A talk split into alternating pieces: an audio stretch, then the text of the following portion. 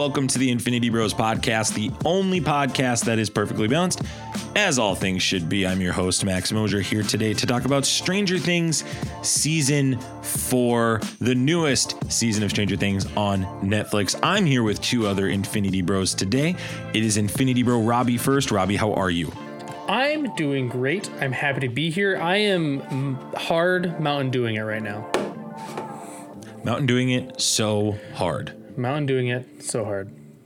Scott Higa last week, guest on episode 120, said that if he could build the perfect Infinity Bro, he would pick your shoulders. Robbie, I just want to double down and tell you I would also pick your shoulders.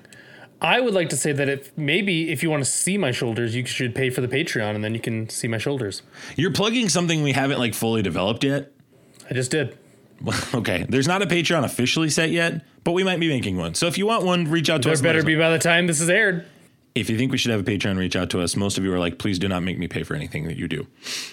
And the other Infinity Bro here today is Jared Curtis. Jared, how are you? I'm good. I'm great. Hey, go check out that Patreon for sure. You're missing some great context as to why we all have the giggles. I shouldn't have said that. Yeah. Oh, great. Love it. Oh, gosh. Jared, congratulations on... What'd Jared do? I was just going to try to pat him on the back for something. There's nothing really to pat him on the back for. Hey, we got a 200,000 view TikTok. Nice. That's pretty neat. That's pretty neat. It's not Jared's, but... You know. No, right. It's not. It's Robbie's again. Robbie's doing everything great on our podcast. Sorry, Jared. We'll find something. I did something. Someday it's going to transfer to Twitch. Yeah. Sure. Yeah, someday it'll go to Twitch. It's wishful thinking. Yeah, someday it'll go to Twitch.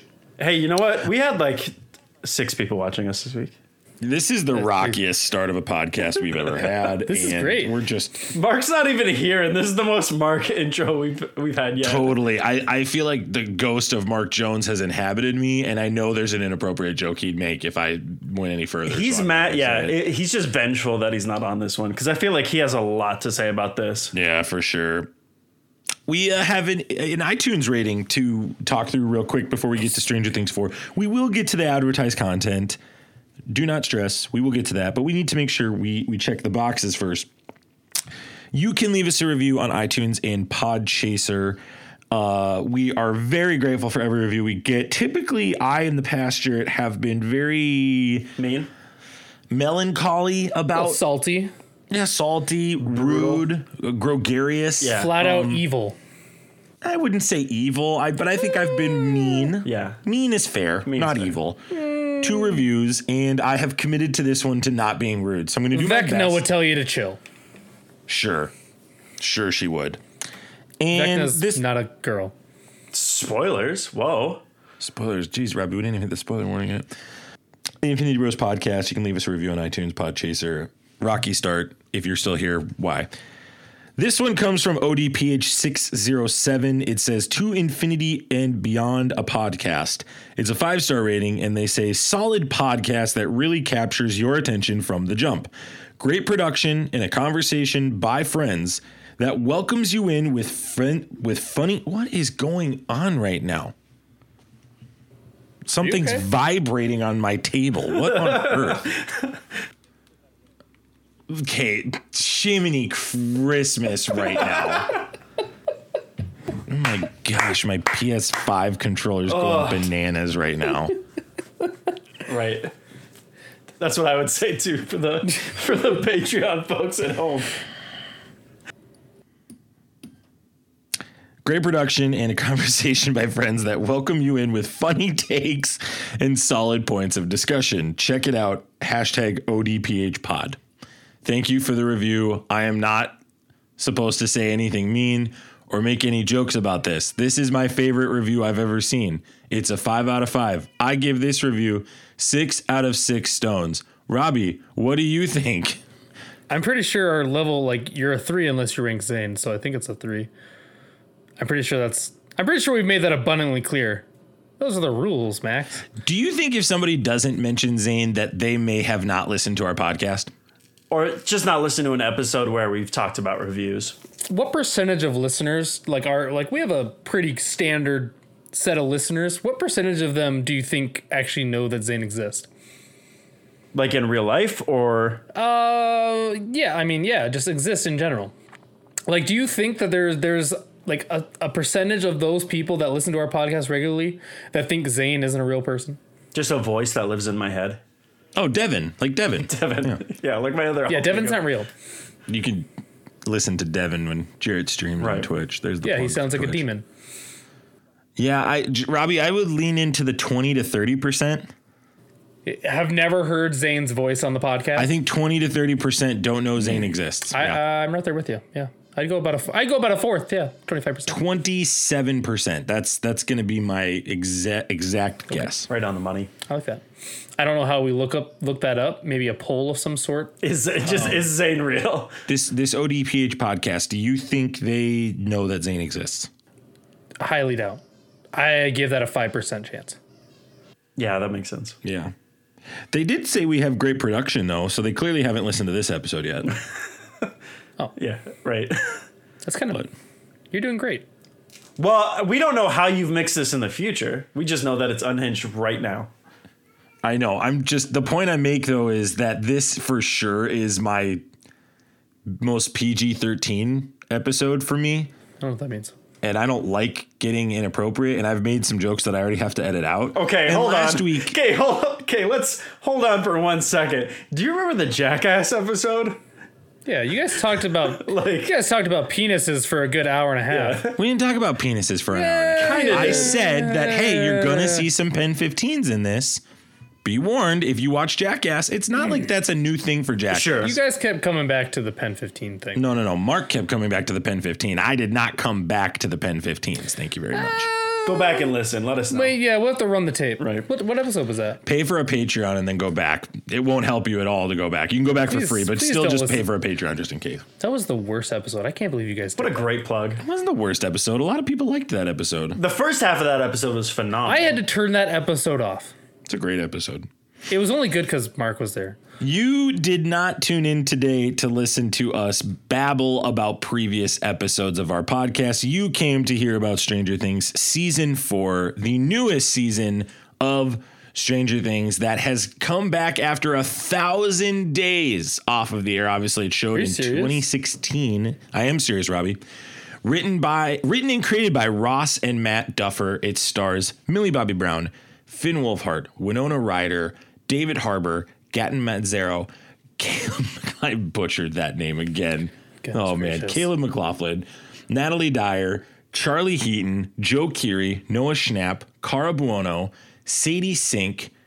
I want to make sure I'm not getting into spoilers here. Maya Hawk and Priya Ferguson. We'll leave it at that. I'm not going to get any more spoilers after that. I feel like you're fairly safe going through the cast list. Yeah, there's a couple people I don't want to say just in case people are trying to hear our thoughts on it. It did just come out Friday. We're going to give our non-spoiler reviews on the front end while rating the show, and then we will do our spoiler rating on the back end. So for those that are on the fence about this, I know a lot of people, guys, that really haven't started this series. And I think this season's getting like more press. Well, maybe they watched one season, but they haven't continued past the first season, or they never got into it. So what I want to do is rate just this season, and then we'll talk about the series as a whole as well as season 4. So before we get into our ratings, I want to make sure that you as the audience are familiar with our rating system and how we rate things here. So I'm going to go ahead and put the bumper for that right here. Here on the Infinity Bros Podcast, everything is ranked from a 0 to 6-point scale. 0 meaning horrible, and 6 meaning absolutely excellent. If all of the Infinity Bros rank something a 6, it gets an infinity step. We're going to start with you, Robbie. Can you give us your non-spoiler rating of Season 4 and briefly touch on a few things, but please keep the spoilers away? Oh, boy. Boy, I really like season 4.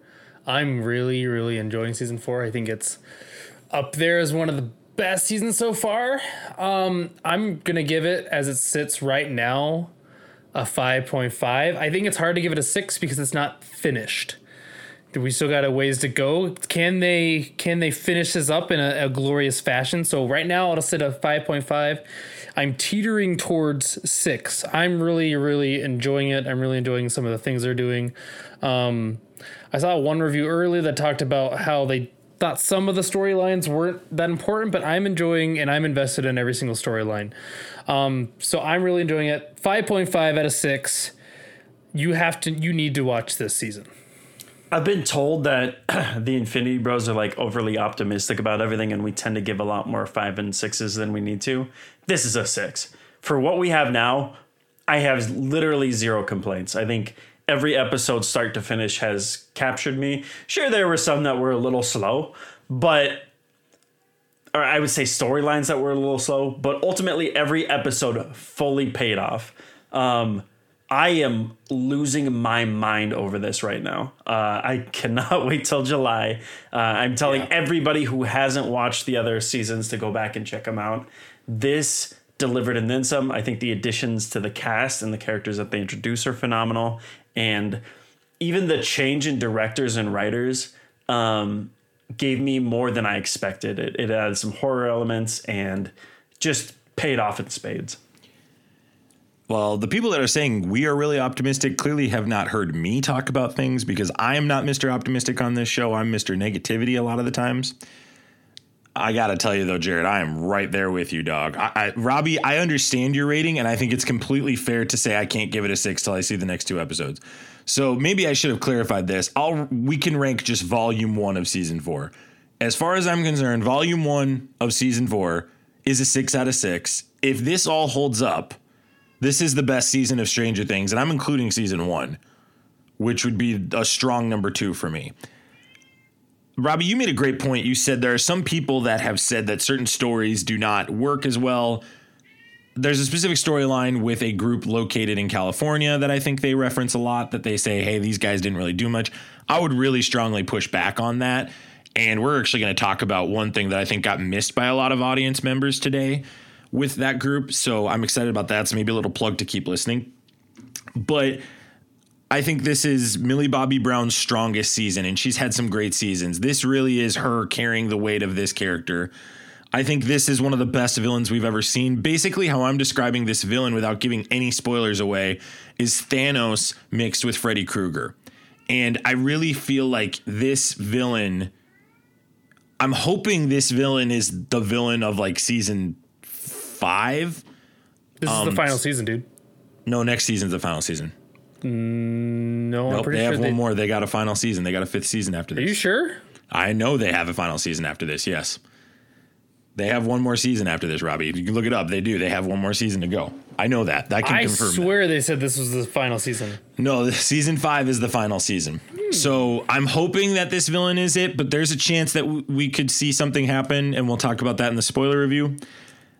I really enjoyed every storyline, though, Robbie. You're nailing it. Every single story had me on the edge of my seat. I was not upset when we would transition.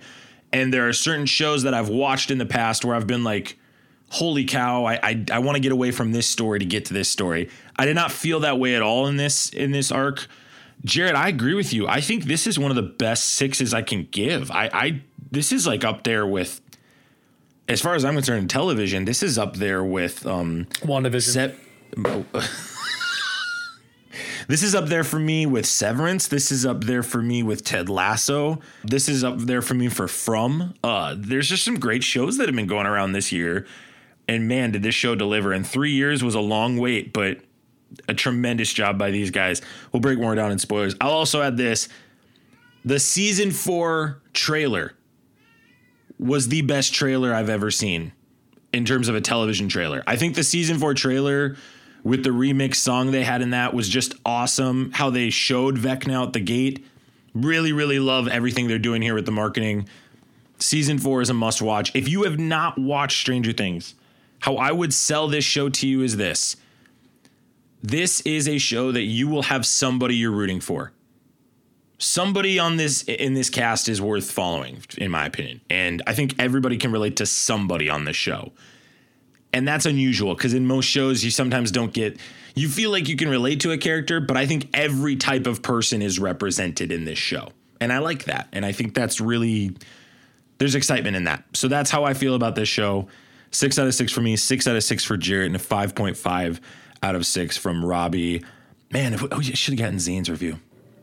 Who? Zane's got a lot of good thoughts on this. Yeah, exactly. 20% of the people are like, who the heck is he talking about? So we are going to transition to our spoiler time now to talk about this show. We are going to be spoiling everything about this show. So if you have not seen Stranger Things Season 4 yet, this is your last chance. This is your spoiler warning. This is...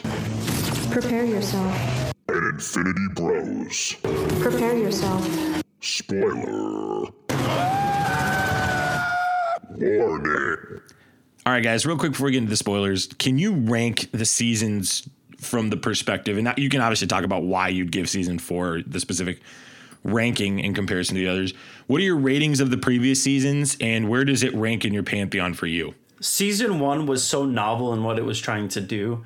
I think that like the sort of kids on bikes genre got a renaissance with the start of this, and so season 5 still holds like a golden spot in my memory. Season one. Holds a golden spot in my memory as like really kicking off something cool. So that one sits at a 5.5 for me.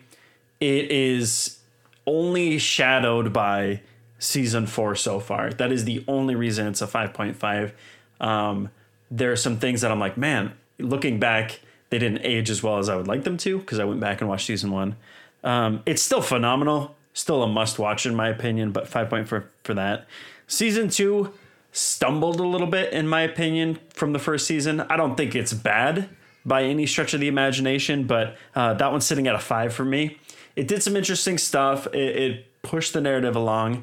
I think what it did more than like sort of the overarching story, I think the characters began to develop more and more in that one, which was important because obviously like that's a big draw to what we have now. It's not always like the villain that we're looking for or any of that. It's really like these characters and their lives. And so still a must watch. Season 3 is where I think they really started. Oh, man, I feel the opposite. That's interesting. Season 3 to me is good, not great. Oh, gosh. The whole couldn't disagree more. The whole like, and these are my favorite characters out of all of them. But the whole like mall crew, I felt like they had a lot they could have done with that. And they just sort of like dropped the ball a little bit and fumbled with them. They furthered their character arcs and they furthered their stories. But ultimately, like the Starcourt stuff just, I don't know, fell sort of flat for me. And then season 4, as you know, is a 6 out of 6. It's brilliant. It's phenomenal. I want to respond to that, Jared. So my rating would be 6 out of 6 for season 1, 6 out of 6 right now for season 4, volume 1. Obviously, I agree with Robbie. That can change with 2 episodes, which is such a unique decision by Netflix in and of itself to do this. That's a separate conversation, though. I just think, honestly, right now, it's the MCU's like television universe has made me very worried for finales for some reason, because they've been fumbling them. And I know this is completely different. This is Netflix. And it's I get what you're saying, yeah. But like that just makes me feel like you can ruin an entire season. And Game of Thrones is another one. Yeah. You can ruin an entire season with 1 or 2 episodes.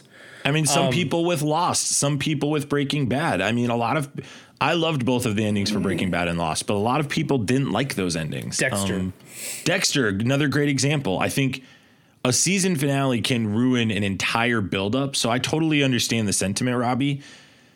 I guess for me, Jared, I'm going to push back on season 3. I really thought season 3 artistically and visually really was I still would hold, actually, visually, it might be the best season still. I'm not a big horror guy, so I know that might be really, really sacrilegious to the season 4 lovers right now. I just loved what they did with the mall court. I really kind of have the complete opposite reaction. We don't have to debate that today. But I'd give that a 6 out of 6. But I completely agree about season 2. I'd give season 2 a 4 is how I'd look at it. But I look at that as kind of the filler. I think the Duffer Brothers didn't know in season 2 how to respond. I think season 3 and season 4, and I would rank after that. I'd go season right now. It'd be 4, 1, 3, 2 would be my order. So I'd rank it a 6, but I still would say that season 1 is better just because it's such a, I mean, that was such a unique season. No, you. Are you sure you haven't had anything to drink? I love that. Are you positive? No bevies tonight. That's my opinion on it. You're being ridiculous right now. I'm sorry, Robbie. I'm sorry. Robbie, go ahead and rank me. Yeah. Correct me, Robbie. Yeah, teach him. I have the exact same order as Jarrett. It goes, okay, maybe no, not exact same. It goes season 1, 4, 2, 3. 3, like, talk about filler. 3 is filler. Like, 3 is just so we get the mind flayer. Like, that's all 3 is. This is supposed to be a recap of season 4, not a debate season 3. Well, that's what this is. That's what it's becoming. That's what it's turned into. 6. That's what it's become. Ridiculous. It's ridiculous. Yeah, I feel you. No, season 3 is the filler because it gets you the main boss that's probably going to be season 5's main boss. I don't agree. And it gives you the Max and Billy story, which... I like the Max and Billy story a lot. I think we needed Max's story this season. Oh, yeah. Oh, you get a Max. So now you like people named Max, but you won't watch Mad Max. Okay, I get it. Oh, okay. We pick and choose. I see. I just want you to be, we're doing. Can you just be consistent? Yeah. 6 setup there, guys. 6 setup. Well done. This Max is a girl, so grow up. Season 1 is incredible. Like, I think I'm huge on introductions to characters, so like Fellowship of the Ring for Lord of the Rings is like one of my favorite movies. Same with like all the Star Wars. Like the first time you give me characters and I'm like first immersed into that world, I will remember that and I hold on to that. So season 1's my number 1. 4 so far is doing really well. I really hope they can tie it together. 2 is just an extension of season 1. That's why I can't put it below anything. That's why 3 I would say is the filler, because 3 felt like it felt like they tried to go really, really big, but maybe prematurely. Does that make sense? I feel you. I'm with you. Because they clearly put more money into season 3, but I think it lost a little bit of the heart that season 1 and 2 had. That's fine. I get what you're saying. Let's talk about this season now. Let's really dive into season 4. It took us 23 minutes on the recording. Love that. 16 to 36 minutes if you're on Patreon. We will definitely need to put timestamps on this one. Before we start in the review, did we feel like the age of the cast played a part in this? A lot of these kids look way older. Did we feel like this hurt the story? I think it helped. Right, like especially with Lucas's character, I think it enhanced what's going on here. Like I really do. I actually agree too. But Charlie Heaton looks like a 30-year-old. Yeah. Okay. Fair enough. I mean, Charlie Heaton looks like he should be. I mean, he already looks like he should be playing the Joker in the next Batman movie. But like, I mean, but Charlie Heaton's looked old since they started. Sure. I mean, but he just looks. That guy looks like he's been smoking like 6. Pack of cigs a day since he was 3. But I mean, Sadie Sink is 20, and we're supposed to believe she's playing a 9th grader. I'm just like, I'm just shocked that she's 20. So like, I would never have guessed that. No, I would have never guessed she's 20. I would have said she's like 14. And for me, I don't think it enhanced it, Jared. I wouldn't say that. But it was noticeable at times. It wasn't enough to take me out of the whole experience and be like, oh, this was a really. I didn't enjoy myself. I do wonder if next season it's going to hurt it, but it's just a question I had. Let's talk about this show. Let's dive into a couple different things here. We're going to categorize people. So usually when we do a review, we have categorized individuals. There's so many individuals in this one that I feel like we really have to categorize them in groups. So what we're going to do is we're going to do the Russian group. We're going to do the California crew, and then we're going to do the Hawkins gang. And there's a lot of people to talk about specifically in the Hawkins gang. And then obviously 11 will be the fourth pillar. We will go to 11 last because I think she had to carry the most weight. And I know that Vecna kind of crosses over between Hawkins and 11. So we will discuss those things. But let's start with the Russian arc. Let's start with Hopper's reveal. Did you like the reveal that the way he made it to Russia was he just fell off the ledge? Or did you feel like that was lazy storytelling? Because there's two things that I would maybe go, this is a problem potentially, and that would be one of them. Him just falling over and them not seeing him, that kind of bothered me a little bit, but I know that Joyce and Murray needed to get out of the situation. Did you feel like that was lazy writing, or was like whatever? This was the worst. To me, this is like, of the sins that are unforgivable, This is the one. Because, like, we watched, if you go back and watch season 3, we watched everybody in that room get vaporized, like literally turned into ash immediately. And we're supposed to believe that, like, when the explosion happened, he just sort of fell over and nobody saw him. Like, it's hard sell. To me, it's not egregious to say I can't give it a 6. But I did feel like it was a hair lazy. Jared just called it the worst sins of all time, but then gave the season a 6. I was just going to say the same thing. I wouldn't call it that. I'm just of this series, like, this is one of the worst sins. I just think it was really lazy. There were way better ways to do it. And it's one of the few problems I have, but that's that. Robbie, what did you think of Hopper in Russia? Talk about your perspective with him, Yuri, the other guards. Did you like that storyline? This is one storyline that the critics are kind of calling a drag, air quotes. And I wouldn't call it a drag. I think it's curious. It's not necessarily. It's not like you need it, but it's an interesting story. And I assume that something's going to come into play with, like, the Demogorgon that they have, and the Russians are like, the Russians have to get involved again somehow. Right. Because, like, if they don't, why are we doing this? Like, why didn't Hopper just die? Like, why are we diminishing, like, his death in season 3 just so Joyce can have something to do? Like, I'm enjoying the story. I don't know where it's going, I guess. And we may not know till season 5.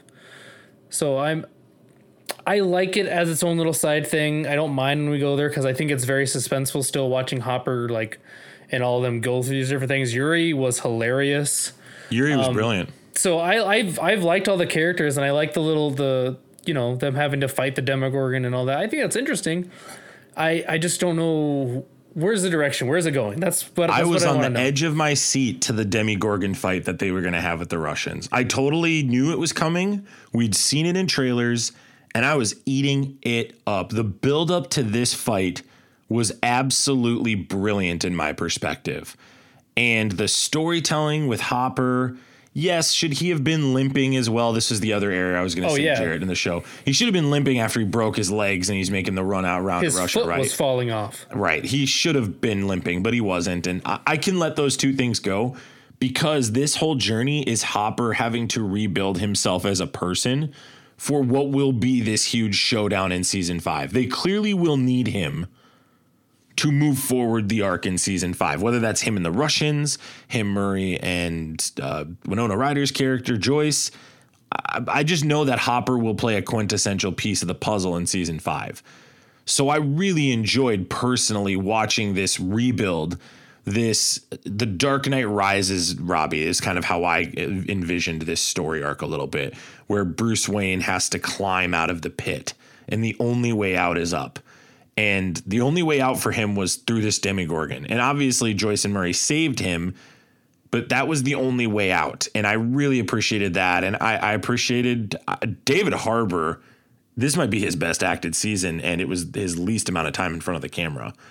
And I really enjoyed him a lot. So what do you guys think of Hellboy? Well, dude, yeah, for sure. What about Murray? Is this guy not you referenced Yuri. Murray, to me, might be the funniest character in the whole show, and he does end up using his karate to beat up Russians. Just wild. Which is what I thought that was ridiculous, to be honest. The guy's a black belt, and he's fighting, like, the KGB, basically, and he's just taking, like, 6 Russians out. Like, You're being really critical for a guy that gave it a 5.5. I think it was brilliant. Well, that's the reason I gave it a 5.5. I'm not Jared over here saying It's the biggest sin of all time and giving it a 6. Nobody said biggest sin of all time. Chill out. It's perfect, guys, but this is the biggest sin I've ever seen in the history of sins. This is the biggest cinematic sin ever. 6 out of 6, please. That is exactly what Jared did today.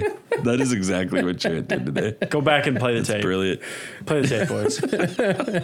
No, I really liked Murray, man. I thought Murray was hilarious. I thought Joyce. I thought Joyce kind of got the shaft in regards to a character, but I didn't need Joyce to do anything this season. She had to do a ton of heavy lifting the first 2 seasons with Will. I think I was okay with her taking a little bit of a backseat, and I think where she picks up will be when her and David Harbour's Hopper are together these last 2 episodes. I think that's where she's going to get a way bigger arc and allow more to do.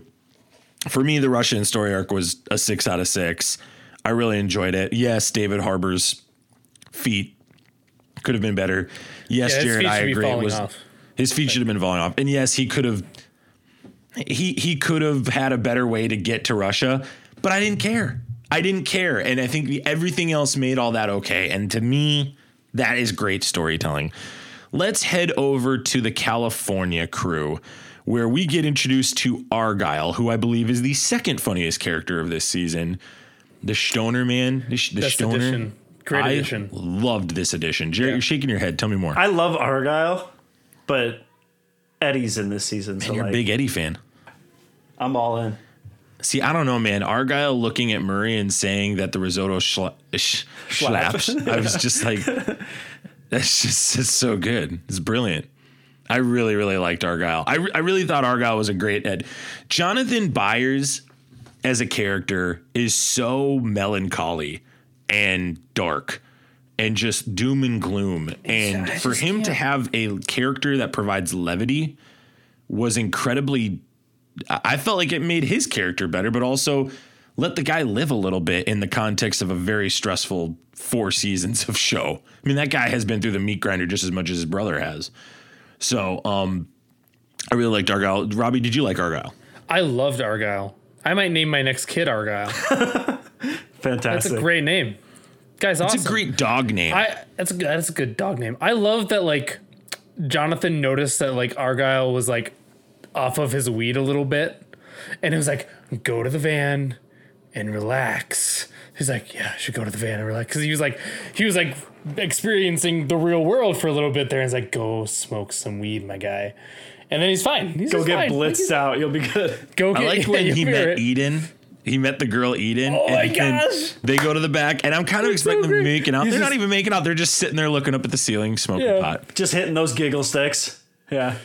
Oh, and then when she walks away and he walks away, and when they're on the stairs, and he's like, I do anything. Yeah, that was brilliant. Yeah, he was great. Argyle was such a breath of fresh air. Argyle is what Jonathan needs, because Jonathan now, like, after all the Nancy stuff, like, is Jonathan's. Is it blasphemous to say, like, I don't really care what Jonathan's doing anymore? Oh, Jonathan's toast. Nancy's not going to be with him at the end of this. No, he's not. But, like, I don't give a crap what Jonathan does anymore. Jonathan's just there. Like, he's not interesting anymore. Like, if his story arc isn't, like, the boy that nobody likes, then he's just a guy. I don't know. Do you think the writers realized after season 2 when they got Jonathan with Nancy that, hey, we probably made a mistake, because Steve really is a fan favorite character, and we'll talk about him in a little bit. But, like, well, it's because Steve's story arc is he's improved. Yeah, it's been amazing. Like, I love Steve now. Everyone hated Steve, but everyone loves Steve now. But that's why I love Steve so much, because they hated him. Yeah. But Jonathan, everyone just kind of felt bad for, and then, like, oh, Jonathan got the girl, and then it's just like, oh, Jonathan's still very depressed. Yeah, Jonathan's still kind of a nothing character. I think Jonathan's role this season really continues to be watching over Will and watching over Eleven. And I think the stress of that pushed him towards drugs. And I think the stress of having to constantly be the dad that he never had has pushed him into this. And Argyle is this person that pulls him back to air quotes reality, in the sense of, like, he's like, look, dude, like, you're a kid. Chill out. Smoke some pot. Yeah. Or, like, dude, chill. Get wild. Have some pizza. And I think that I agree with you, Robbie. This is exactly what Jonathan needed. I think Jonathan would have been incredibly frustrating to watch without Argyle to balance him out. And I really wish, I hope, maybe I'll say, I guess I said we haven't seen the end of the season. It would be great if Jonathan leaned more into the weed and went more numb.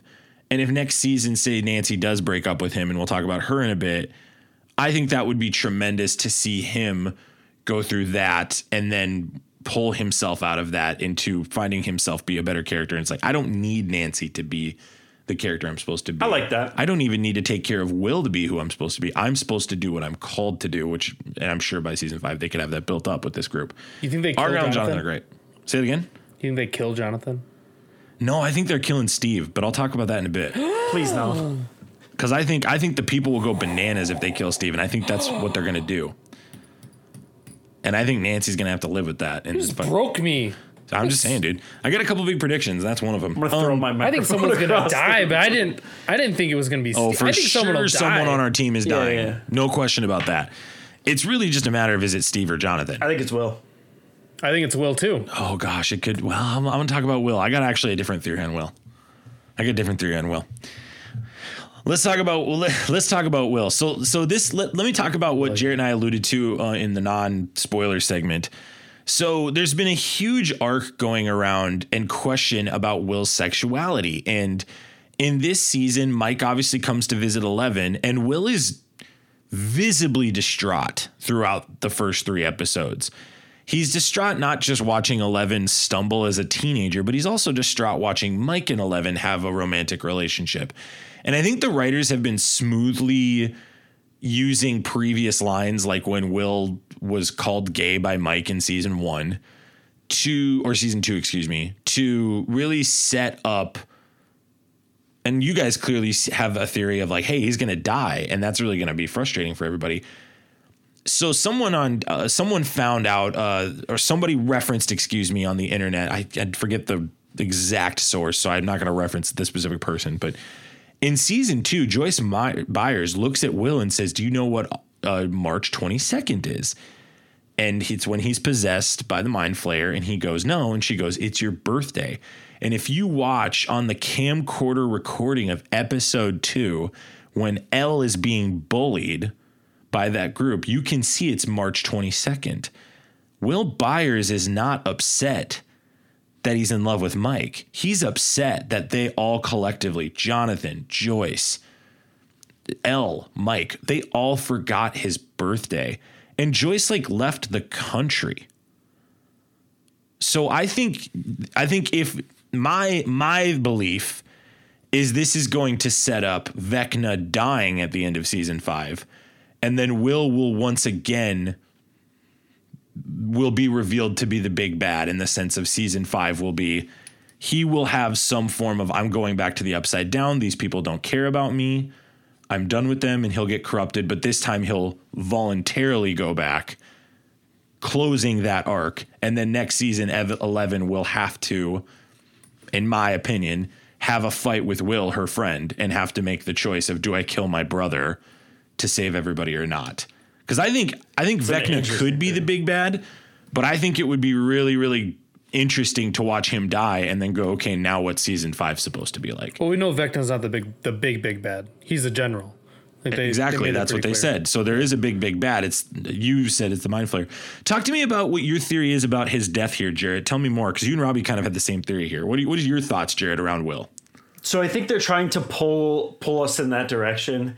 And it's for all the reasons that you stated, right? Like, they're building this up with him where he is really being introspective about his friendship with everybody and trying to figure out, like, where he stands. And his conversation with Mike is really telling about this.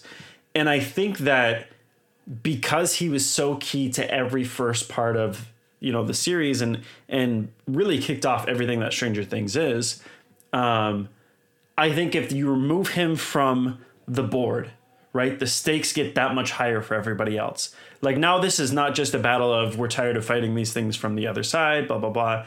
Now it's like, you've taken so much from us. You took Barbara, you took all these characters throughout the series, and so I think he is the final straw where it's like, no, we're taking the fight to the upside down.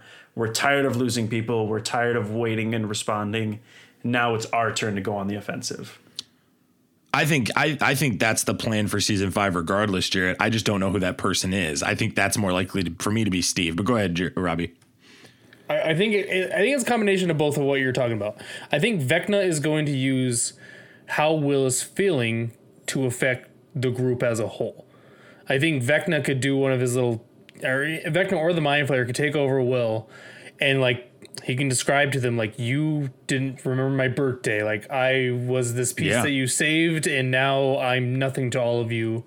And then use Will either to kill him or, just to make everyone feel guilty. Because how does Vecna work? Vecna works on trauma, right? So now if he can make every single person in the group have trauma, Vecna can now Freddy Krueger everybody. Like everyone that's already has. That's a really great point, I know, Robbie. Everyone already has trauma. Robbie, that is a tremendous point, Robbie. Everyone already has trauma, obviously, but like he's like Vecna needs like direct point. Sure. You can't stop thinking about it. Trauma. And if he takes Will and like reminds them what Will was and takes Will from them, I think that can cause kind of big tremor in the friend group. I think too, there's a very real chance that every group experiences some loss. So by that, I mean, we could see Steve die, we could see Will die, and we could see like Murray die. I think that's kind of where I could see things going. Murray jumps in front of Hopper as the Russians are shooting or as a demigorgon's about to eat him. Will has this issue, and then Steve dies. And then, Robbie, you're nailing it. You create a collective trauma. Now Vecna can strike. And I want to talk a little bit more about what I think will happen to the group in Hawkins, too. I think there's another thing that they're setting up on the board right now. So we'll talk about that in a minute. Can I mention something real quick? And we don't have to spend any amount of time on it, but there's so much to talk about. I know there was a conversation going around. I can't remember who I saw it from on Twitter, where they talked about sort of a metaphor between the possessions that Vecna does, or the curse of Vecna, and people who experience thoughts of suicide. And I thought that was a really interesting conversation and something to speak of, like, one of the best things you can do to prevent this is to invest in the people around you and pay attention to this stuff. And I thought that was really cool. I don't know if that was intentional by the Duffer Brothers, but it did feel like maybe a through line to connect those two things. I mean, I think that speaks to kind of what's going on with Max, where they were like, you need to talk to somebody. That's what I'm saying. So yeah. I think that makes a lot of sense. Like if they like actually talk to each other, and that could even feed into the Will stuff. Like Will isn't talking to anyone. No one's talking to Will. Like there's a lot of this where like they're a friend group, a connected friend group, but they're disconnected and they're not talking to each other. And they all have this collective trauma that Vecna is obviously going to exploit. Probably in these next two episodes. There's so much to talk about. I love that theory, Robbie. I love the collective trauma and then he can attack them all theory. I think that's a great theory, Robbie. Mike and Elle, this relationship continues to grow, but then it stalls with the fight they have before Elle leaves. Mike kind of felt the most sidelined, to be honest, and I am including Will and Joyce in that. I think Mike... his role was just to lead the group to the next thing this season. He'll do more of the heavy lifting down the stretch. I don't think there's much to say there. Do we want to talk about Hawkins, or do we want to talk about Eleven and Vecna? What do we want to talk about? Let's go Hawkins first. So Hawkins, there's a lot to talk about. So with Hawkins, we see obviously Lucas step into a role as a basketball player, makes the game-winning shot in the championship. By the way, Jarrett, I had to think that you loved the editing of the D&D game. Oh, that was phenomenal. Finishing with the basketball championship. That's one of the best 5-minute sequences I've seen in a long time. And I also liked that it was Lucas and his sister both making the game winning shot per se. I thought that was really well edited. And I thought, again, this is why I talk about personality wise. There are people who are like, I'm not sport guy. But I think you can relate to that moment of playing a board game with your buddies and landing that shot. I thought that was really well done. And so we watch Lucas do that. We see Dustin obviously is working with Mike, but he's frustrated that Lucas is playing basketball. So he has to gravitate back towards Steve, forgive me, I forgot her name. Greatest duo of all time, Robin, by the way. Steve, which we didn't get enough of them together. Like, it feels like they get muddled with other people around them. I would like just a Steve and Dustin episode. If I could get just one of those, I could have a one shot of just those two just hanging out, and I would love every single minute of it. Hey guys, Jared here. I have a little confession to make. I cannot stop drinking coffee. If you've been around us long enough, you would already know my little habit of making a pot of coffee at 7 p.m. each and every time I prepare to stream or appear on the podcast. Up until last year, I paid penance for this dark deed by punishing myself with store-bought value brand coffee. And trust me, guys, I suffered. All that changed the day I discovered Many Worlds Tavern, though. Many Worlds Tavern is an online coffee company that prides itself on being the best coffee a person could bring to game nights. I'm not just saying this. Go back and watch our Twitch VODs. When it came time for me to grind my way through Dark Souls 3, the only thing keeping me energized and ready to take down the Nameless King for the 73rd time was some French press great old one. I like my coffee like I like my video games, dark, rich, and full of flavor. Great Old One did that for me. Many Worlds Tavern is more than just your run-of-the-mill coffee company, though. They give back $1 of every bag they sell to gaming-related charities. That's insane, considering they're already footing the bill for ethically sourced, fair trade, and sustainable coffee. On top of that, at its heart, Many Worlds Tavern is coffee for gamers.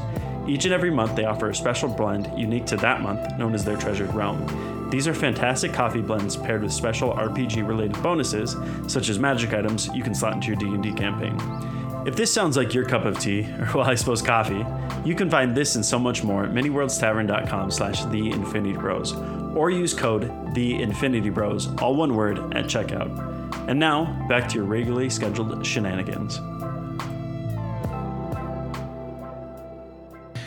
Nancy obviously has a reporting job with the school newspaper, but her friend dies, as well as the cheerleader who is friends with Eddie, who, Jared, you referenced earlier. Eddie, the newest character, the lead of the Hellfire Club, the Dungeons & Dragons group. For those that don't know about our podcast, Jared is our D&D master. We have had a tough time, I think, as a group doing it, but we just love talking about it still, and I know Jared is very passionate on this subject. Jared, was Eddie what you wanted him to be? Because I would assume you had high expectations to how this character should act in the context of D&D. Like, how did he perform as a character for you? I do, if nothing else, because I want that dope setup that he has with the minis and his whole layer that he's got built there. Absolutely. Sure. Yeah. Right. Eddie to me is like, I don't know how to explain this. So one of the things that I like about D&D, and especially when I run it with my students in my club, is like, it is sort of an escapism thing that people do, a way to conquer like metaphorical demons and give you power to conquer real ones in your life, right? Like, people feel excited about accomplishments all across the board, whether they mean something or not. Like, ultimately, most trophies don't mean anything, but it's the stories and the camaraderie and the stuff you build along the way, which is why that, like, that sports scene, you know, him making the game-winning shot paralleled so well with D&D, because people from the opposite camp can understand what those feelings are like, whether you're somebody who's really into sports or somebody who really is into D&D or video games or whatever your escape is. And so his character I really enjoyed because I related to a lot of the same stuff as him, and I grew up around a lot of people who were like that as well. Like, I grew up in a trailer park for a time. A lot of my friends lived with relatives rather than a parent at home, and we're single, you know. I really enjoyed his character, and not just like from a story perspective, but I thought he was incredibly charming. Like, his addition to this was phenomenal. I think he at first to me seemed like a huge jerk. Yeah.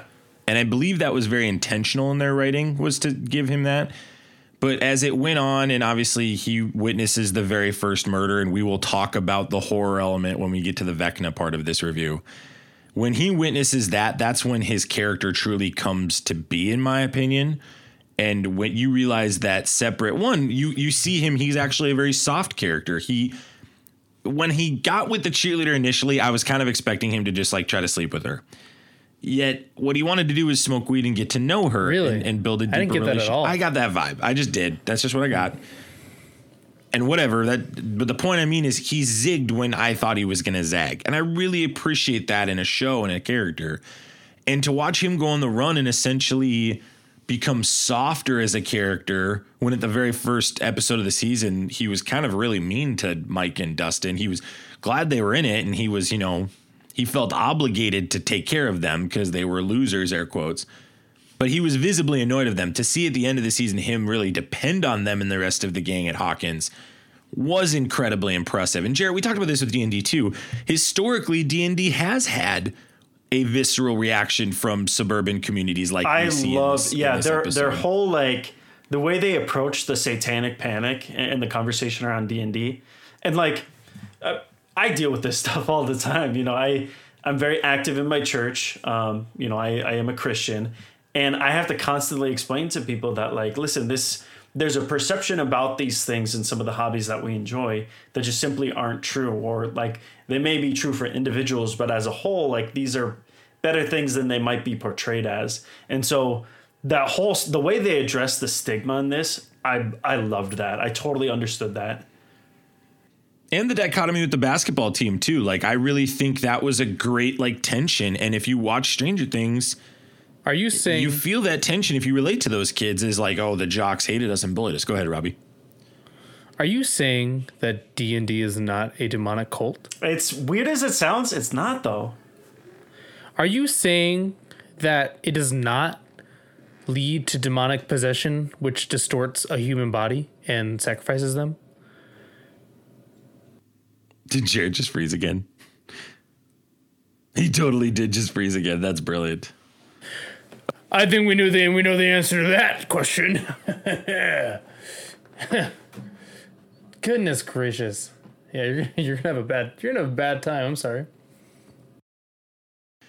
So, Jared, I did agree though with you. I think the use of the, what was the phrase you used? The satanic panic. The satanic panic. I love that. Yeah, I didn't know that was what it was called. But I thought it was a great use of the historical moment that was not only a very real thing, but is in some senses being talked about still. Jared, here's kind of the theory I've got running too. I think that the Hawkins kids are all going to get run out of the city after this. I think this is probably one of the last times we see Hawkins as a safe place for our characters this season. I think next season will be them all on the run, because I think the basketball players are going to have a vendetta for Lucas. I think Lucas will have to turn heel on them. And I bet Eleven comes back and does something to the basketball guys, and that head basketball player is going to get the town to go against them. So without Hopper being a cop, this town just doesn't function. And that's probably what Hopper's role in season 5 will have to be, to get them locked in, because they're at the epicenter of what the Upside Down can do. So that's kind of my thoughts around that, unless you guys had differing opinions. I know Robbie's itching to get to Vecna, so we gotta start talking about Vecna here. Couple other things about the group. Steve and Nancy, I made a joke earlier about it. Do we think that Steve will end up with Nancy at the end of the season, or will one of them die? I think Steve will die. You know, when you mentioned Steve dying, I didn't even want to think of it as a possibility, but it's very likely, because they've done this whole redemption arc. They're doing this whole thing with him and Nancy. He keeps throwing himself into danger for everyone. I think there's a solid chance that Steve dies. I just don't like the reality of that. It would make the story way better. Yeah, I don't see Eddie dying. Would it make it better? Well, maybe they should just kill the villain and everything will be happy. It'll be like a Marvel movie. Why don't they just kill the villain, and maybe Steve has a limp or something? Do you think Robin is going to end up with somebody by the end of this show too? Or do you think it's just going to continue to play the whole, oh, I'm a goofy lesbian woman, I can't talk to girls, blah, blah, blah, blah. Do you think that's the route they're going with this character, or? I think they've done the thing where they're talking about how she's built up her confidence. Because if you remember, there's that scene where they jump out of the boat. Yeah. And good point. Eddie has that conversation. He's like, all the girls jumped in before I did. I think she gets. She's a lot of fun to watch too. And she did a great job in episode 4 when they went to the asylum. I thought her scene talking to the warden was just hilarious and brilliant. That was so off kilter. And she does run weird. I like that they made the joke, but they had to have written that in after watching her run. She does legitimately run weird. That is really, at least they addressed it. It's not like they never address it in a Tom Cruise movie. They never address it in any Tom Cruise movie. You need to get on that. All right, Robbie, let's talk about Vecna, the season 4, volume 1, probably volume 2 villain. We come to find out that this is the original number 1 of the loony bin, as I'll call it, that is established in this. And he's also the son of Victor Creel, who we haven't even talked about him yet either, in Victor Creel's family. It all connects, which I thought personally did not see that coming. Did not see him being Victor Creel's son at all. I saw him being number 1. Probably around episode 6, but I did not see him being Victor Creel's son. I thought that was incredibly well written. And Martin Brenner essentially is the reason all of this is happening, right? Martin Brenner is the reason that we have an Upside Down and that Eleven did this. And we see the massacre at the beginning of the season. And Robbie, you had texted our group, hey, this is crazy that after what happened in Uvalde, that they are releasing that this week. And I thought the same thing, Robbie. I thought gutsy by Netflix to not say, hey, we're going to wait a week because of this opening scene that they did. They released that 8 minutes earlier. They like put that online, Robbie. Like, I think that's why they did it anyway, because it had already been out there. And they did put a warning at the beginning of the season, but man, it was jarring. It was tough. It was tough to watch that right away. Agreed. Because you have, you know, what happened last week in your mind, and then you see, you know, there's no better term, a bunch of dead kids. And they were not like, they were gruesome with it. Like, they showed you dead kids, like, and it was pretty jarring to watch. No, I really thought after watching it, like, this, they maybe could have pushed this a week. And like, they painted like, Eleven as a villain right out the gate. And yeah. I totally bought it. Oh, 100%. Which is part of what makes this season so great is they really bamboozled me a couple times. And this is one of them. And I really appreciated one, because Eleven has this internal dialogue, and we'll get to her in a moment, but her and Vecna are kind of together in this. We got to talk about them synonymously. She says, am I a monster or a superhero? And some people are like, well, it's not black and white. And it's like, no, it is black and white in this case. It, personally, for me, as I watch this, I'm like, it is black and white. Yeah. She either's a hero. Like, Iron Man's a villain, and Captain America's a superhero. There you go. Exactly. Unhinged. So I think just for me, I really, really loved not only that they played that at the beginning, but then to turn around and find out that Eleven single-handedly defeated Vecna, who was probably going to do to our world what he's done to the Upside Down already. Thought was really cool. Jared, talk about Vecna for you, the horror of him killing these adolescent kids in essentially an homage to Freddy Krueger and the movie where the girl gets dragged to the top of the ceiling, but it's worse than that. It's they're breaking bones, jaws, eyes are popping out. I mean, I could not believe what I was watching at the end of episode one. Popping in, forgive me, yeah. This was like, okay, so this was the sort of horror that I didn't expect from this series. Obviously, we've gotten some level of like body horror and stuff, but it's always been a little soft played. And this was visceral. Like the first episode, everybody could tell like this is something completely different. And they did not pull a single punch. And the fact that they kept doing it, right? Like they continued. And obviously, like, we saw all the gore from the scene that we just talked about with Eleven, where they thought that she had done all this to the other experiments. Like, this is not what I expected from Netflix, but they pulled it out, and it really, like, it drives home the gravity of what's going on here. Like, this is scary. And I think where this lands, where something like Doctor Strange doesn't, is the horror is not part of the joke, if that makes sense. Like, it's in juxtaposition to, and so it's even more jarring because you have these sweet and lighthearted moments, and then you also have like some of the most gruesome and graphic things we've seen on television. And so, yeah, props to them for pulling this off. That was wild to me. Robbie, why don't you talk about the horror real quick before we talk about Max? Well, I think kind of what, to piggyback off of Jared here a little bit, they were not afraid to go, okay, when we started season one, it's PG-13, and those kids that were watching this, they're now 18 to 20 years old, and we are not going to go back to PG-13. We are growing with these kids. We're growing with this group, like the Hawkins crew, everyone that's growing, and we're running with them, and like it gets more and more serious, and they can get more and more serious. This is not a show I think I would have a 13-year-old watch. Like I can't have this on in the background with my kids in the room. Like, this is a show I watch late at night, and you, like, parents should be very careful when they watch this late at night or with their like juniors and seniors maybe kind of thing. But like, this show was not scared to grow with its audience, and I think they did a really, really good job doing that. The horror hit deep, but it wasn't, like Jared was saying, in the way that like Doctor Strange did it. It's like horror happens and then there's a funny joke. No, it's like, yeah.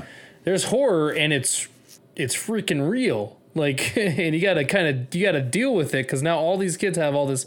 We spoke about trauma a little bit. They all have they're all gaining more and more trauma by seeing their friends be distorted in such a way. We also get this buildup, which was masterfully done in the first half of the season, to Max being the next victim. She's the third victim. We watched the first two get absolutely not only killed, but haunted, taunted along the way. And yeah, Robbie's humming it. I mean, Running Up That Hill is now #1 on the iTunes charts. And I don't think it's going anywhere for the next week.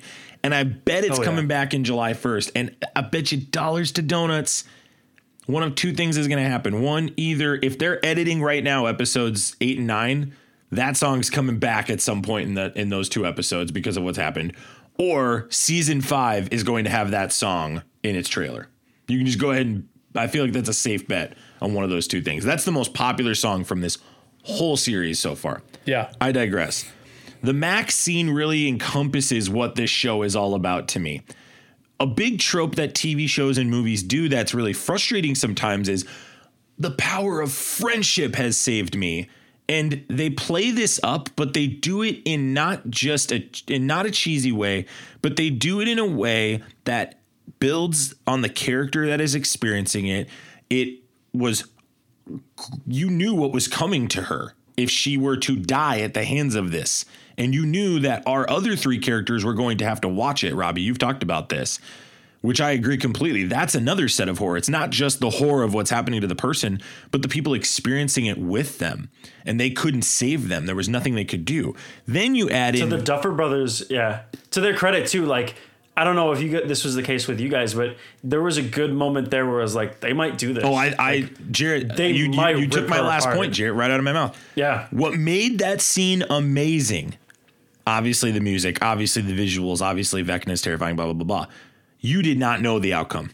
When they paused to black for that 2 seconds, you're like, what's going to happen? Is she going to... I thought the episode ended and I was kind of upset. Well, and you don't know. Is this an homage to her? You were like, is this an homage to the character? Are we saying goodbye to Max?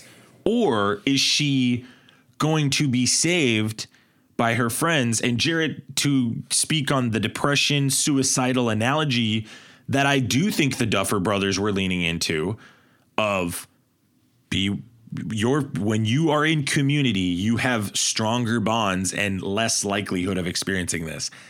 I do think that was the message they were sending. And I think today in the current, I'll call it an epidemic in the context of depression with adolescents.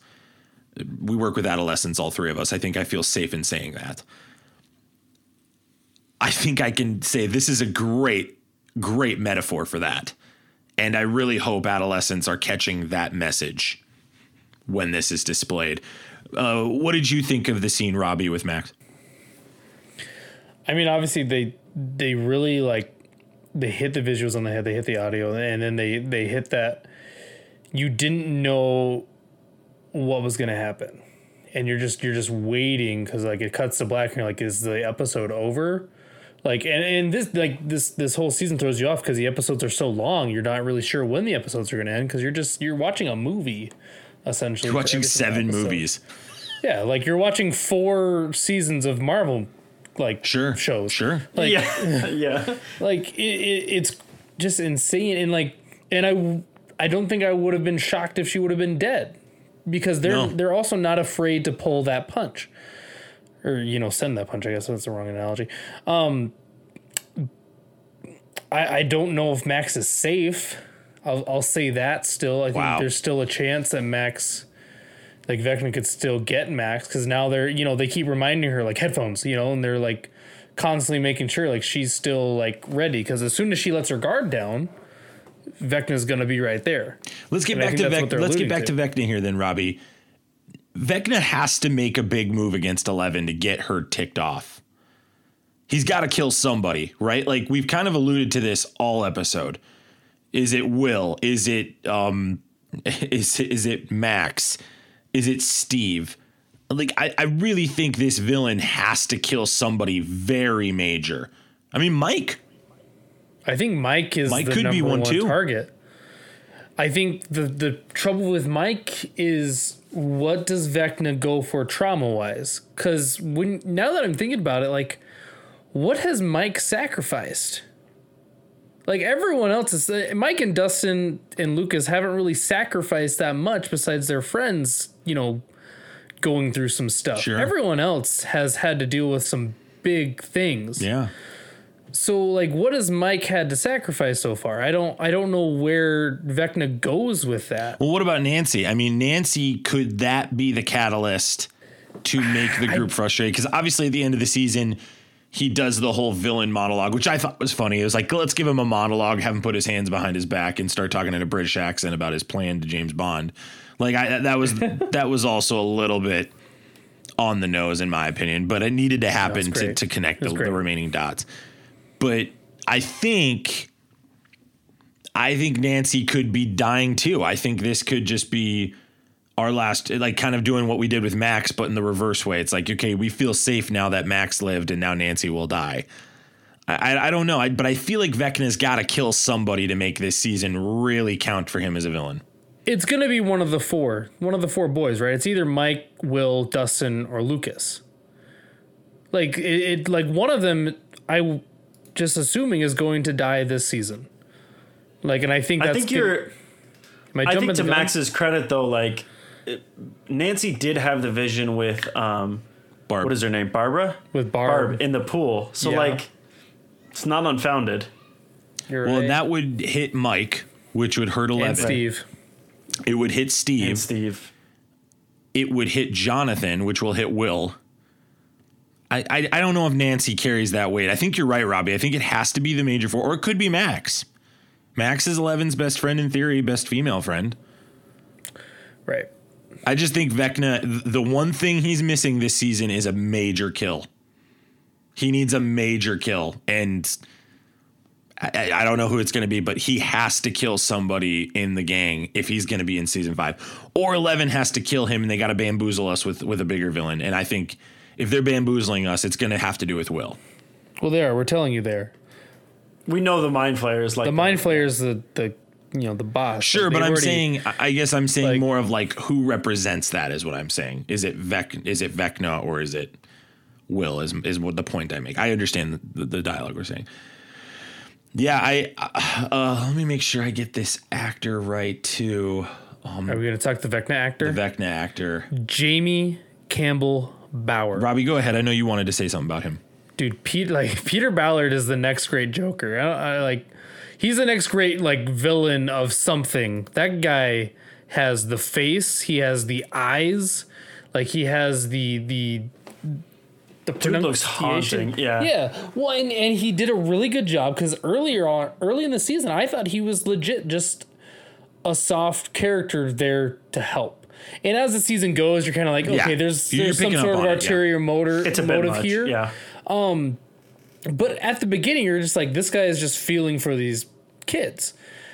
Like, so this guy is the next great villain actor, I think. And I'm really excited to see what he does after this, because I think there's going to be some doors that are going to open up for him. But that switch from him going from like just a guy helping Eleven to...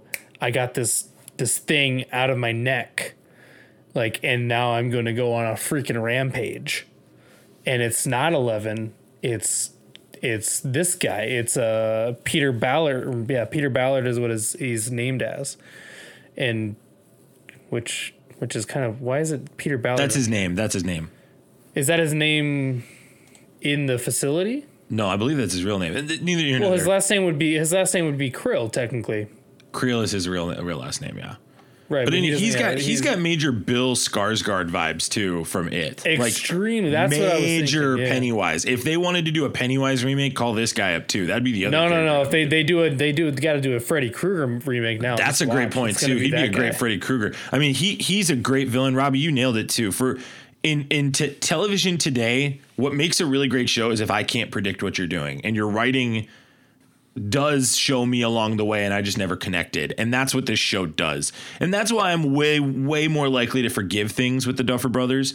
They are playing chess while everybody else is playing checkers. So when I referenced earlier that video camera where it's March 22nd, they tweeted the week before the premiere that some people forget D&D and other people forget birthdays. Like, these guys are on another level. I'm willing to deal with some of the dumb loopholes for the long-term vision. They've got a very clear plan established for the next two episodes this season and whatever episodes are in season 5 that I trust whatever direction. DC should hire those guys. Somebody's got to hire them. I mean, you referenced Marvel shows earlier, Robbie. If I was Kevin Feige, I'd give them all of the Marvel shows. I would say you guys own the direction of where we go with the multiverse. Here's where I need you to meet with me Apex-wise with movies, and let's go do it from there. I think that's what... How good could have Doctor Strange been if the Duffer Brothers had a hold of it? I don't want them to do a movie, Robbie. I want them to do the TV shows. I think they are multi-layered, multi-season writers. I don't think they're 90-minute writers. I really don't. I think they need... Well, every single one of their episodes is 90 minutes. It's great. Well, they need 12 to 15 episodes of that to do it, though.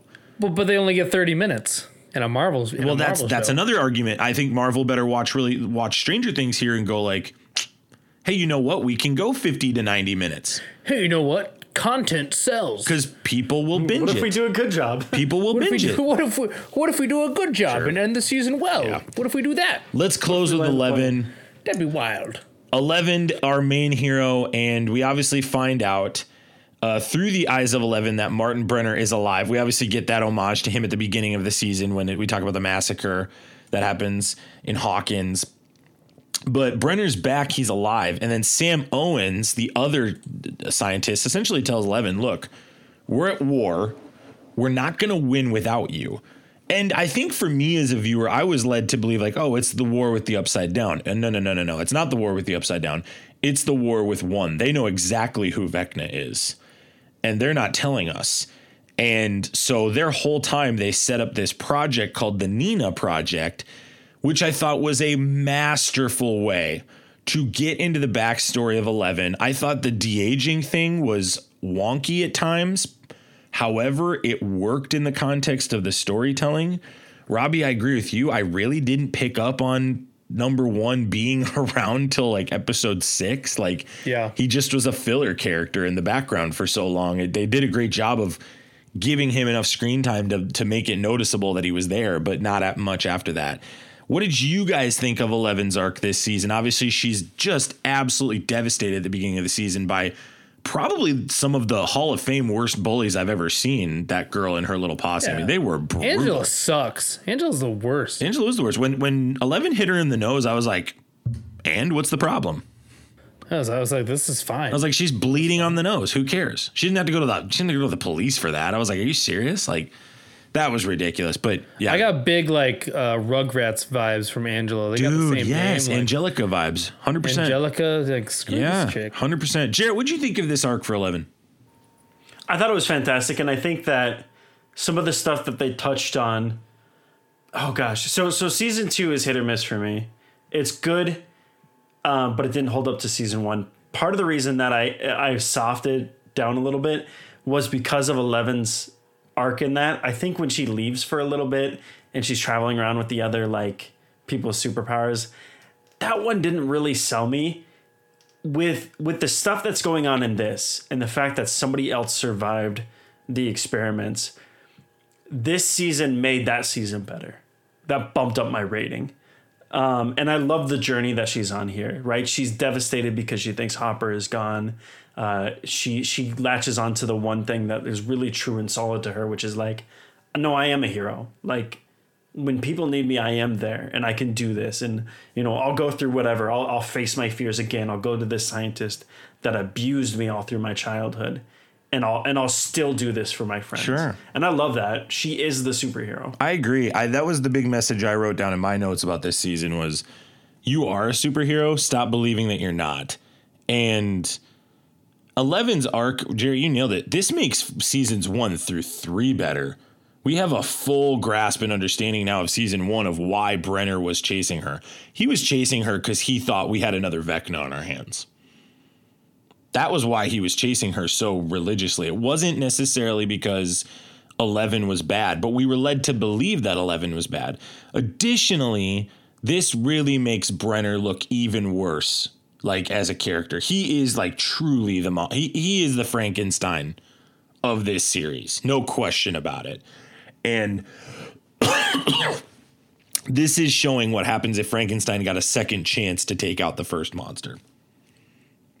That's what's happening. Well, it even gives like an understanding to Vecna, which you know is always a problem. Like, it's like a bad guy's just bad because he's bad. Like, no, this gives like an entire reason why Vecna is doing what he's doing, and it all comes back to this Papa. Doctor playing Papa playing Frankenstein. Yeah.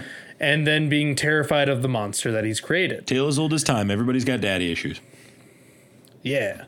Right? I mean, like, that's what they're leaning into. I mean, with and it's a facetious joke, but I make the point of, like, I really thought it was layered. And we're not going to really get into depth with the Creel discussion, but I think Creel the whole time was a setup to really send you down a path of, like, hey, really all that the Creel thing is it's an entry point into the Upside Down, and the boy was the problem the whole time.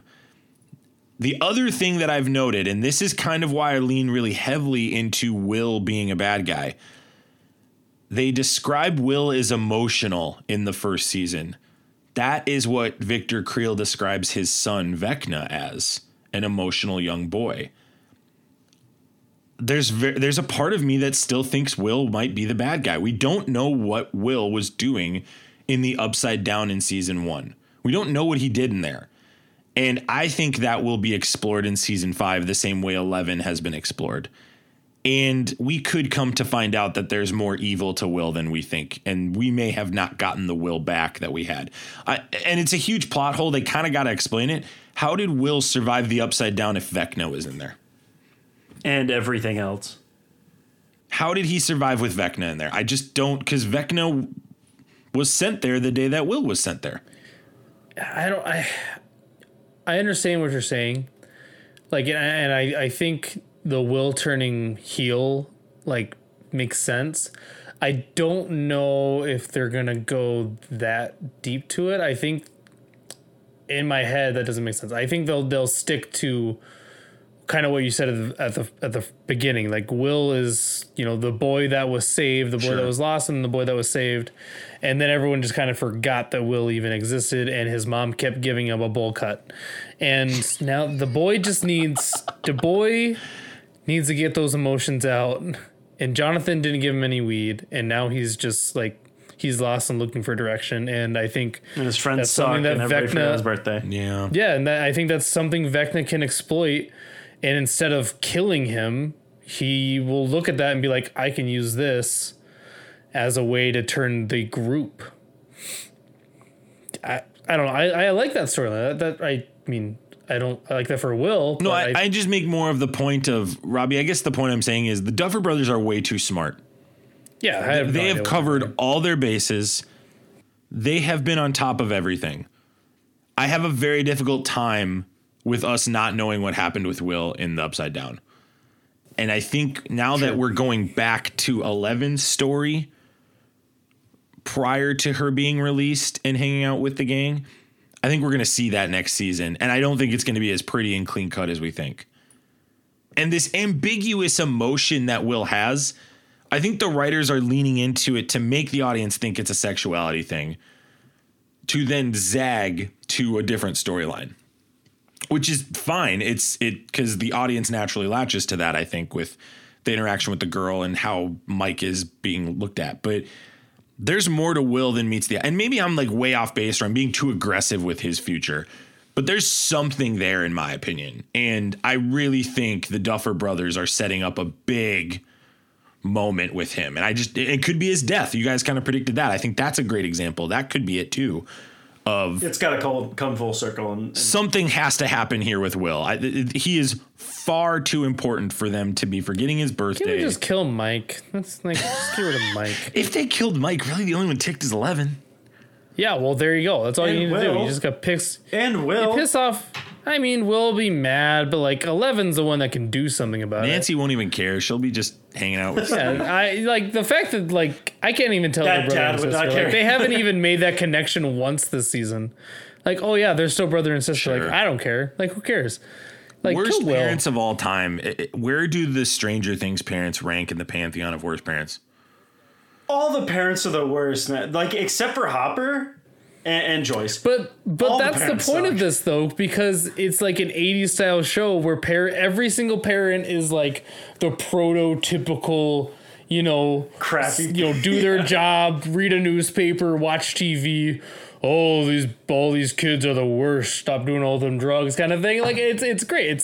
They are making the show as if they were making it in the 80s in that regard. Will's dad really truly is the ultimate.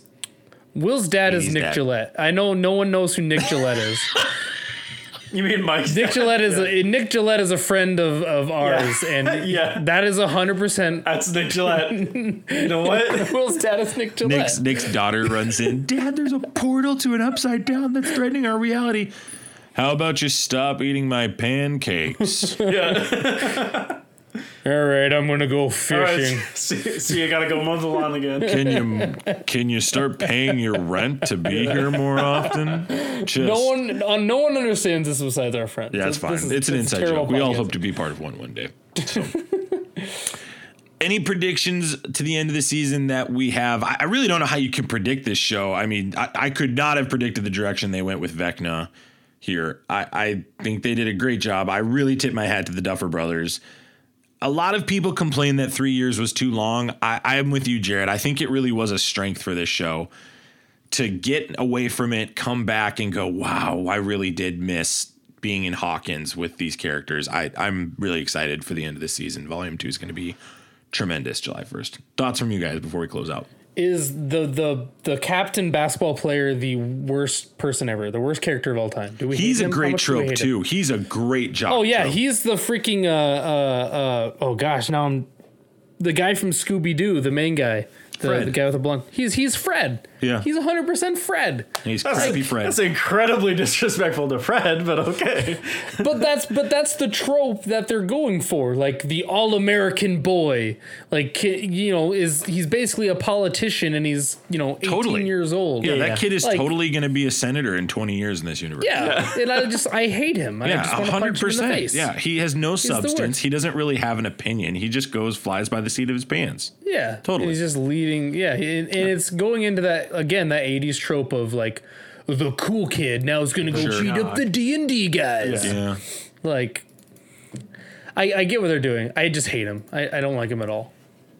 Yeah. Love it. I love it too. I'm just looking through the cast and I'm just thinking of who's expendable. Who's going to die? None of them. That's the problem. I mean, in reality, none of them are expendable, and the expendable ones are not worth killing. They're not going to have the emotional weight. Lucas isn't worth killing. I think Lucas has a huge amount. I think if Lucas died, that would be a tremendous problem for everybody. Do you think so? Oh yeah, I think Max. Think of Max. Okay, but that's like just with Max though. Like that's the biggest connection. And the whole thing where they're like, because they built up this thing where it's like, he's trying to exist in both worlds. He still is very important to these. Which I love that storyline, yeah, but I don't know how much weight it holds. Like looking at the other ones, if they die, like the only if Will dies, it's the kid that was saved that dies. If Mike dies, Eleven's pissed. If Dustin dies, Dustin's not dying. He's the safest of the group. They can't. They will not kill Dustin. They won't ever let him. Fans will revolt. The only truly expendable person is Eddie. No, he doesn't have enough emotional weight. No, Argyle ain't going anywhere. Yeah, I think Max is right. I think Steve is very much on the chopping block. Because I think he carries a lot of weight. He carries weight with Dustin. He carries weight with Nancy. He carries weight as like being the muscle that they've created him into be for this group. I think Jonathan holds the least amount of weight. That's like, I don't think true. That would. I think Robbie holds more weight than, or Eddie holds more weight. Robbie than, really wants Jonathan dead. Yeah, because what he's nothing now. He's just the guy that somehow got. Yeah, he's Argyle's guy that friend. Everyone, that's his role. Yeah. I'd be more upset if they destroyed Argyle's van than if they killed Jonathan. He's like 50 years old playing a 19-year-old kid. That guy looks like his face just is falling to the ground every time. Yeah, it's been falling apart for 10 years. That it makes no sense. Poor guy just has an resting sad face. He just, I don't want to dog on this because he's probably like a really nice guy, but he does look perpetually tired. Perpetually depressed. Yeah, like he hasn't slept in years. Sure, I mean, and it's fine. He's a great actor. Does a great job. It's just shout out. I don't know what we're doing now, but shout out to Noah Schnapp for playing Will Byers and still sticking with the bowl cut. Yeah, dude. Boy's rocking it. He wanted to get rid of it this season. They still came out with the bowl cut.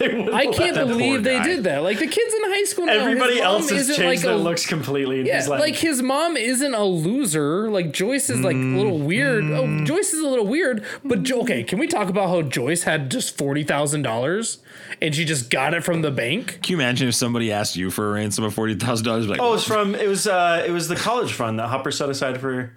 11. Is that what it was that I missed that little snippet? Oh, see, this is Duffer Brothers writing again. See, and I just missed that. Just joined us. So. Well, we're way over, and editing this episode is going to suck. Yeah, good luck. All right, thanks. We love you 3,000. Bye. Check out the Patreon. Well, Robbie, thank you so much for coming on and making time for this, dude, and thank you for sharing your opinions, and I hope that Steve dies. I hope Steve doesn't die. I hope Jonathan dies. Hopefully. I know. That's why I said I hope Steve dies. I hope Jonathan lives for the rest of eternity. Hope Argyle. I hope they'll make an entire show on Argyle. Give me an Argyle spinoff. I'm all in. Yeah, yeah. Give me Argyle, Steve, and Dustin just chilling. Steve's dead, man. Jarrett, thank you so much for coming on, and I hope that you have a great rest of your week. Hey, thanks, buddy. Appreciate that. Man, yeah, you too. Hey, thank you, Infinity Bros Universe, however you listened. Thanks for making us part of your podcast experience. You can check us out on Twitch, Facebook, Instagram, Twitter, and join our Discord. All of these links are in the links in the show notes. You can also see our timestamps if you want to go back and listen to specific portions, or just overall rate us on iTunes. If you're still here, we'd love it if you leave us an iTunes review. When we'd love to read it on the air. I promise if you leave it, I'll be nice to you like I was to the ODPH podcast. Thank you to them for the shout out. And thank you to our friends at Many Worlds Tavern Coffee. As always, love you guys 3,000. We'll talk to you soon. See ya. Bye. Bye. Thanks for tuning in to the Infinity Bros podcast. You can find the Infinity Bros on Facebook, Instagram, and Twitter at the Infinity Bros. Feel free to send listener feedback via email at infinitybrospodcast@gmail.com.